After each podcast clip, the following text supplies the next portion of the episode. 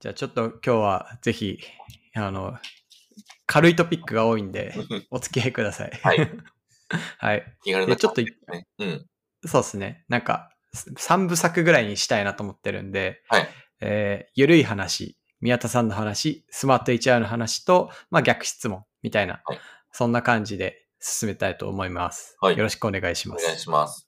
はい。というので、じゃあいきなりはゆるいトピックなんですけど、宮田さんってポッドキャストって聞くんですか？いや、ほとんど聞かないんですよ。なんかそれこうんそ、前田博とか、ヤモッティさんとかが、なんか面白そうなの出してたら、あ、これ聞いてみようかなって聞くことがあるんですけど、じゃあなんかその、常に、その、誰かが流してるの聞いてるとか、あの、うんな感じではないですね。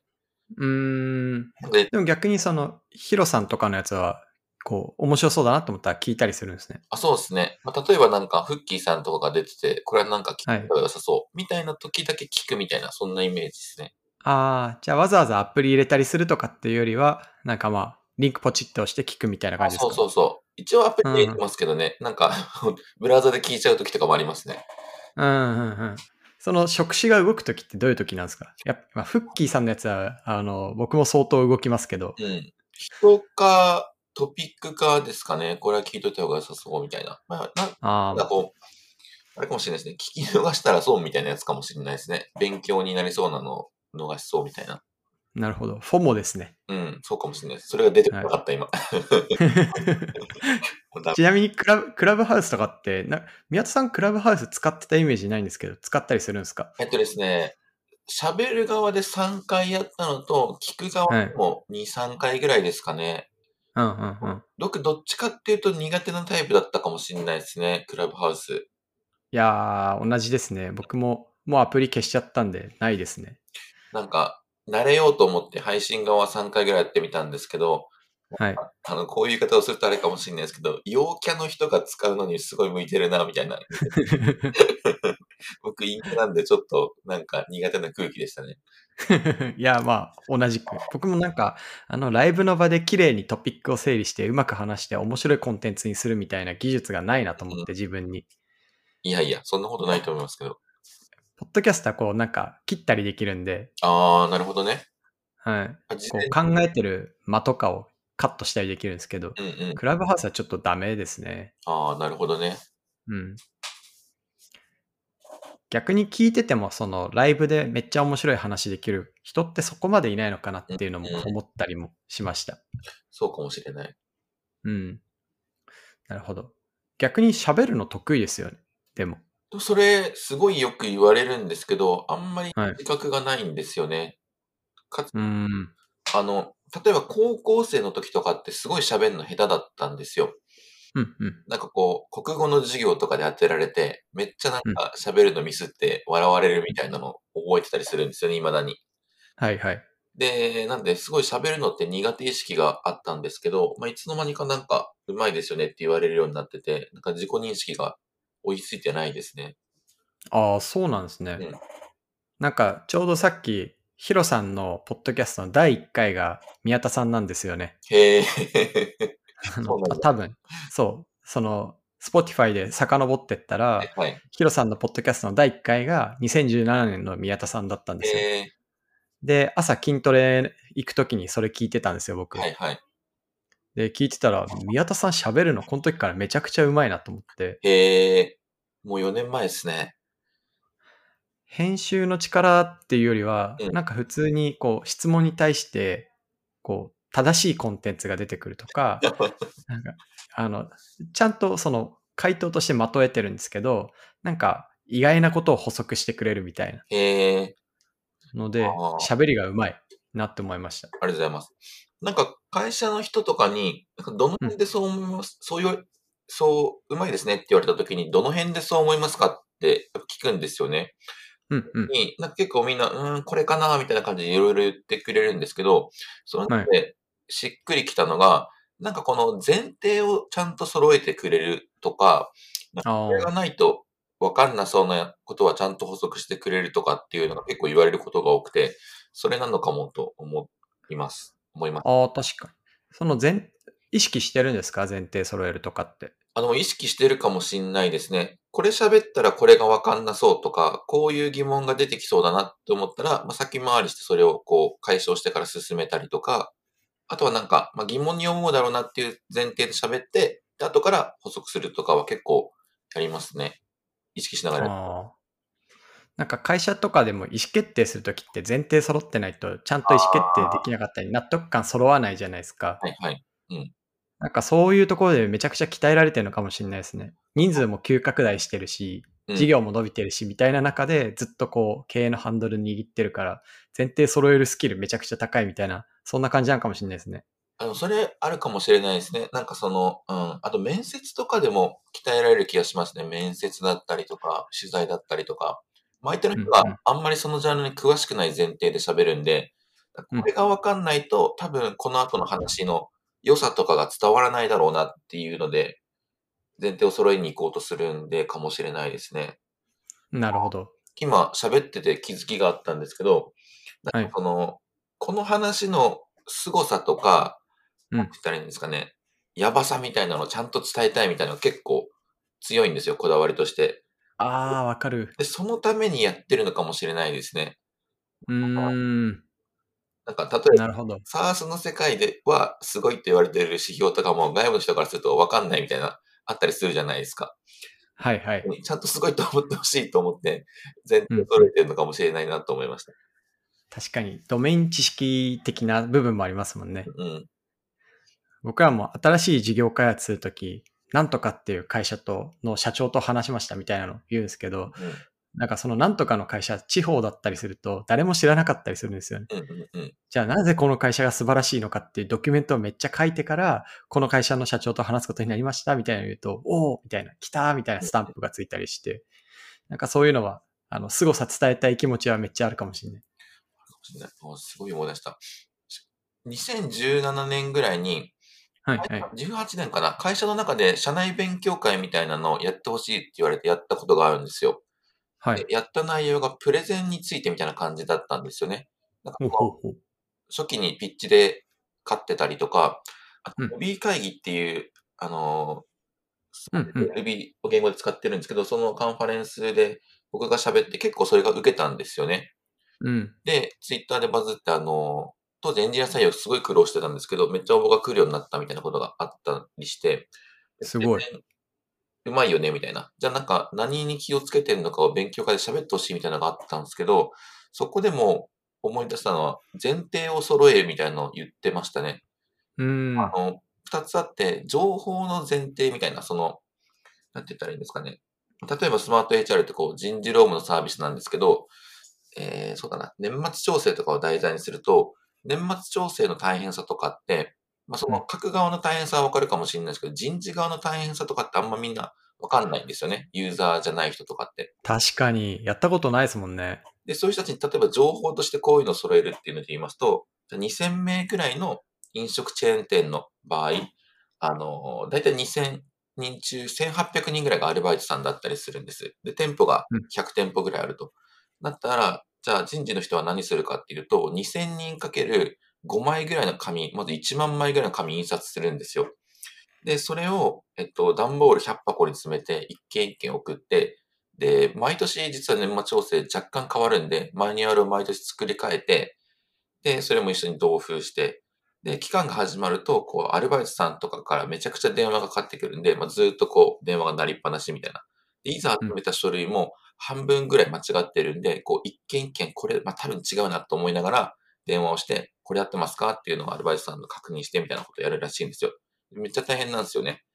やばい。っていうようなことをなんか情報として知らない人に伝えた後に、で、それを便利にするスマート HR っていうサービスがあってっていうと、あそれめっちゃ便利だねみたいになるんですよね。うんっていうなんかその情報を揃えるのと、あともう一個がなんか感情面を揃えるみたいなものも結構使ったりするんですけど、なんですかね。なんだろう、その Ruby 会議みたいなところで喋ったのは、僕たちがその Ruby のおかげで結構大きくなれましたみたいな。Ruby ってこの素早い開発とかにすごい向いてる言語だと思ってるんで、なんか割と SARS って結構スピード、開発スピード勝負なんで、なんかそこは Ruby のおかげでうまく成長できましたとか、なんて言ったらいいんですかね。最近 Ruby 書く人減ってるなみたいななんか感覚があるんですよ。やっぱ、スマートフォンアプリで起業する人が増えたりとか、うん機械学習とか、他の言語が人気だったりとか。うんなので、なんかこのままだと Ruby があんまりなんかうまくいかないかもしれないというか、なんか書く人が減っていくかもしれないので、なんかそれは寂しいよねみたいな。で、うん Ruby で大学成功する会社が出てくると、もしかしたら、まあ、自分たちも Ruby を使おうみたいなスタートアップが増えるかもしれないんで、まあ、そういう観点でもスマート HR が大きくなったら、この Ruby のコミュニティにか何かしら還元できるかもしれないんですみたいな。っていうなんかうんうん環境で揃えるみたいなことをやった後に、なんで転職してほしいんですっていうと結構刺さるとか、そういうのはあの、すげえ。かなっていう、なんか、二つを社内勉強会でも当時喋ってたのを思い出しました。感情と情報の前提を揃えるみたいな。いやー、その情報の前提揃えるのはすごく僕も意識する部分は多いんですけど、今の感情の前提揃えるっていうのはちょっとびっくりするレベルですね。すごい。結構大事だなと思ってて、例えばあの、スマート HR の場合、あの、お客さんが実務の担当者で、実際にユーザーがですね、すごい困ってるんですけど、その困り具合を上司の方が知らない、決済の、決済者が知らないとかってあるんですよ。うんうんっていうので、なんか初期の頃はそれをいかに伝えるかみたいなのをすごいやってましたね。うん。なるほど。なんか余談なんですけど、最近僕らもその小売企業のパートナーさんとかとお話ししてて、こう経営者の方から、と、まあ、あの、まあ、そもそもね、我々のプロダクト使ったり、えー課題をヒアリングしたり、まあ、そういう話をしている中で、一個ポロッと出てきたのが、うんいや、その小売りの業務のオペレーションとか事業を、まあ、DX していくことも大事なんだけど、うちの会社、毎月300人入社して250人辞めるんですっていう、うん。あの、パートさんが。で、それって、要は、まあ、例えば大企業、三菱商事とかが1年に1回あることなんですよ。でも我々は毎月やってるんです、それみたいなうんことを聞いて、え、ローム大変そう、やば、みたいなのを初めて知ったんですよね。みたいな感じで、その前提が揃えると、なんか今まで知らなかったことでも、あ、それはやばいねって共感できたりとか、まあ初めてそこで感情動くなと思ってるんで、なんかその面では宮田さんって完璧だなって思いました、ですよ。ちなみになんか似たような話、似たような話というか、去年実は会社のバリュー1個増やしたんですよね。お、すいません、ウォッチャーとして気づいておりませんでした。でこれまであの、6個だったんですよ。はい8に増やしたんですよ。はい。どういうのを増やしたかっていうと、まさにその前提のズレを埋めましょうみたいなやつを増やしたんですよね。うんうん。で、なんか背景としてあるのが、社員数めっちゃ増えてて、はい。えーなんかこの、顔と名前の一致しない人とかもやっぱすごい増えてるんですよね。うんうん。で、結構その、まあ、人数が増えると、まあ、チーム間のコミュニケーションみたいなのもだんだんだんだんこう、遠くなるというか、まあ、自分のチームの中のことだけでこう、サイロ化されてって、この、セクショナリズムまでとはいかないんですけど、まあ、横の連携が取りづらかったりとか、うん。あとは何ですかね、例えば COO の倉橋さんとかが、なんか正しそうなこと言うと、めちゃくちゃ正しそうに聞こえちゃったりして、なんかそれをこう疑問があっても鵜呑みにしちゃって、なんかこの、なんて言ったらいいんですかね。いや自分はちょっと違うと思うんだよな、みたいなのがあっても、なかなか言ってくれなかったりとか、うん。こう、なんて言ったらいいんですかね。この、不満、ん？ちょっと待ってくださいね。フィードバックを上げづらい？フィードバック上げづらい。なんかあの、納得してないのになんか。飲み込んじゃったりとか、あとはなんかこう提案して、なんか一回ダメだっただけで、なんかこの、いや、あいつは分かってないみたいな感じで、こうーん。う、なんて言ったらいいんですかね。うまく説明できない。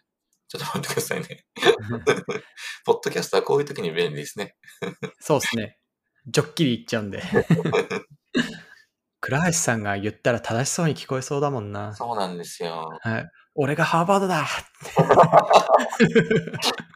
ちなみに本人はですね、全然そんな感じじゃない。な いいや、知ってる。よく、よく存じております。僕らのすごいソフトな方だなって。僕らの方がめっちゃいじりますね。うわ、さすが MBA かっこいい。でもあれじゃないですか。最近だとそういういじりもちょっとしづらかったりするんじゃないですか。その多様性みたいな意味で言うと。そう。そのなんか線引きでもめちゃくちゃ難しいなとも思ってるんですよね。なんかそうなんですよ。例えば、うちの会社、そのすごい上下関係がフラットだみたいなことを言われるんですけど、その、はい一つの要因が倉橋さんとか、あと CFO の玉木さんっていう人がめちゃくちゃこの、いじりやすいというか、親しみやすいっていうのが結構重要かなと思ってて。で、うん。ただなんかその、例えば倉橋さんとかって仕事上のことだけで言うと、もうすごいできてるんで、なんか弱点がないように見えるんですよね。その時にああ、わかる。高学歴いじりとかはちょうど良くて、なんか別に何かをディスってるわけじゃなくて、なんか、うんあの、それで嫌がる倉橋さんみたいなのがなんかこの親近感を持ってるところだと思ってるので、うんこれはこれで結構重要だなと思いつつ、なんかその、いじるみたいなのがどうなのかみたいなのがあったりして、結構むずいなみたいなのがありますね。むずいっすよね。で、なんか、うん、ちょうど最近、なんでしょう。なんか、 Zoom とかで、こう、新入社員の方の自己紹介とかやったりしてるんですよ。毎月の全社会とかで。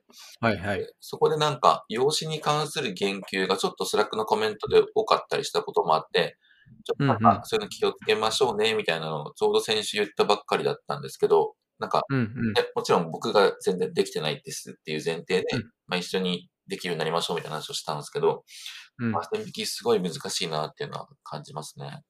そうっすよね。インクルーシブさというか、うんインクルージョンな文化というか。うんうん。難しい。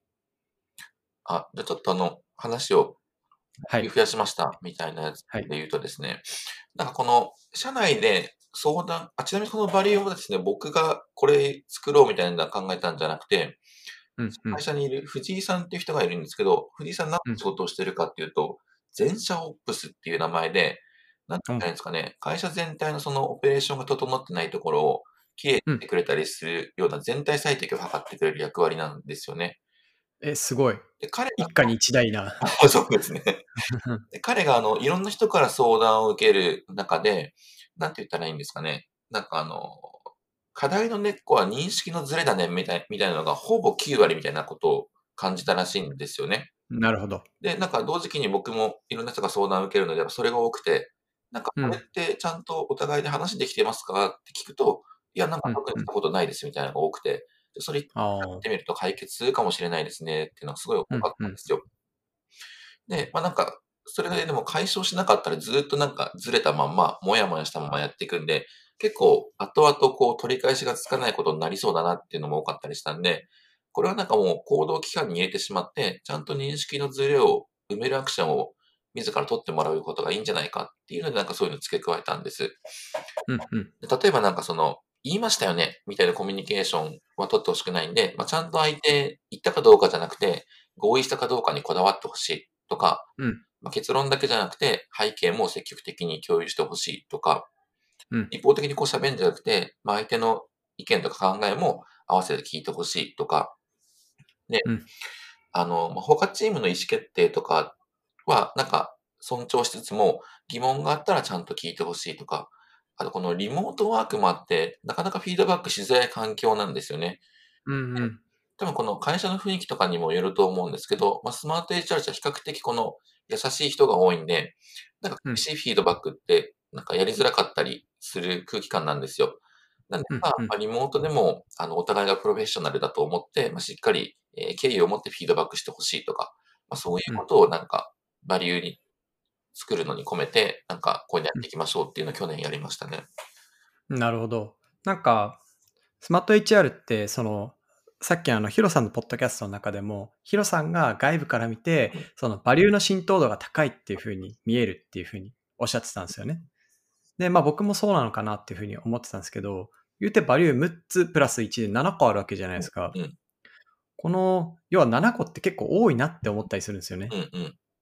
これを浸透していくときにって、なんかどういう工夫があったり、あとはなんかどんなか、まあ工夫しなくても多分浸透していくシーンとかってあったりすると思うんですけど、なんかどんな感じで会社の根っこに入っていったのかなみたいなのってあります？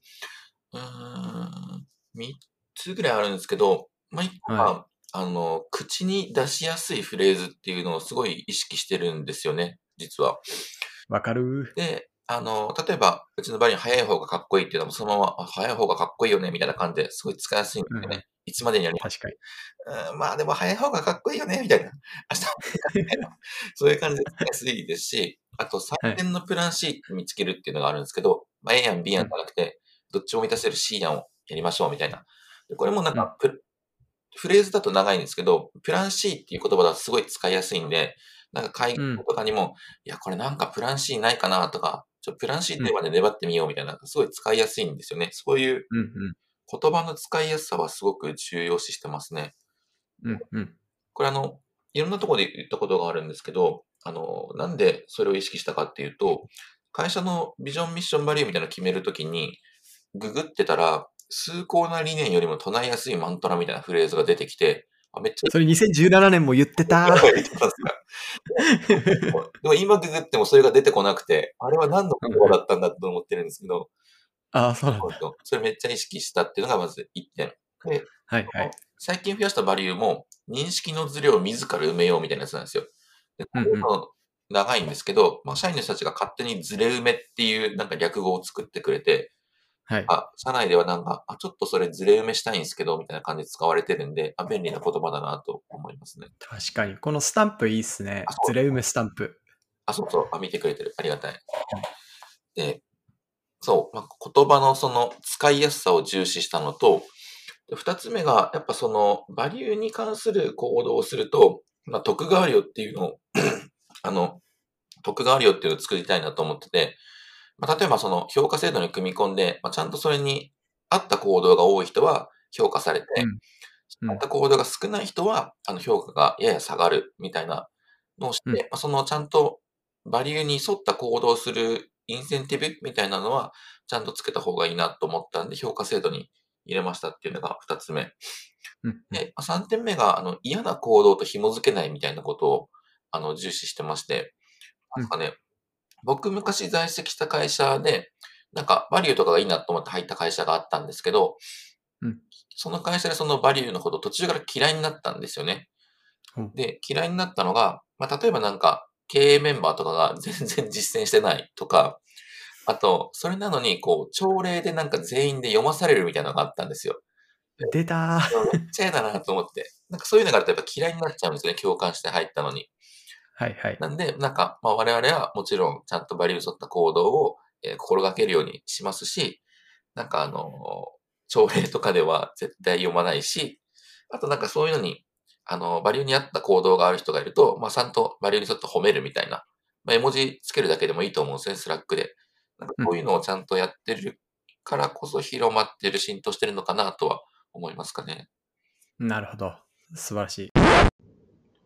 はい。ということで、第1回はここまでです。主にスマート HR の文化だったり、カルチャーの浸透についてお聞きしました。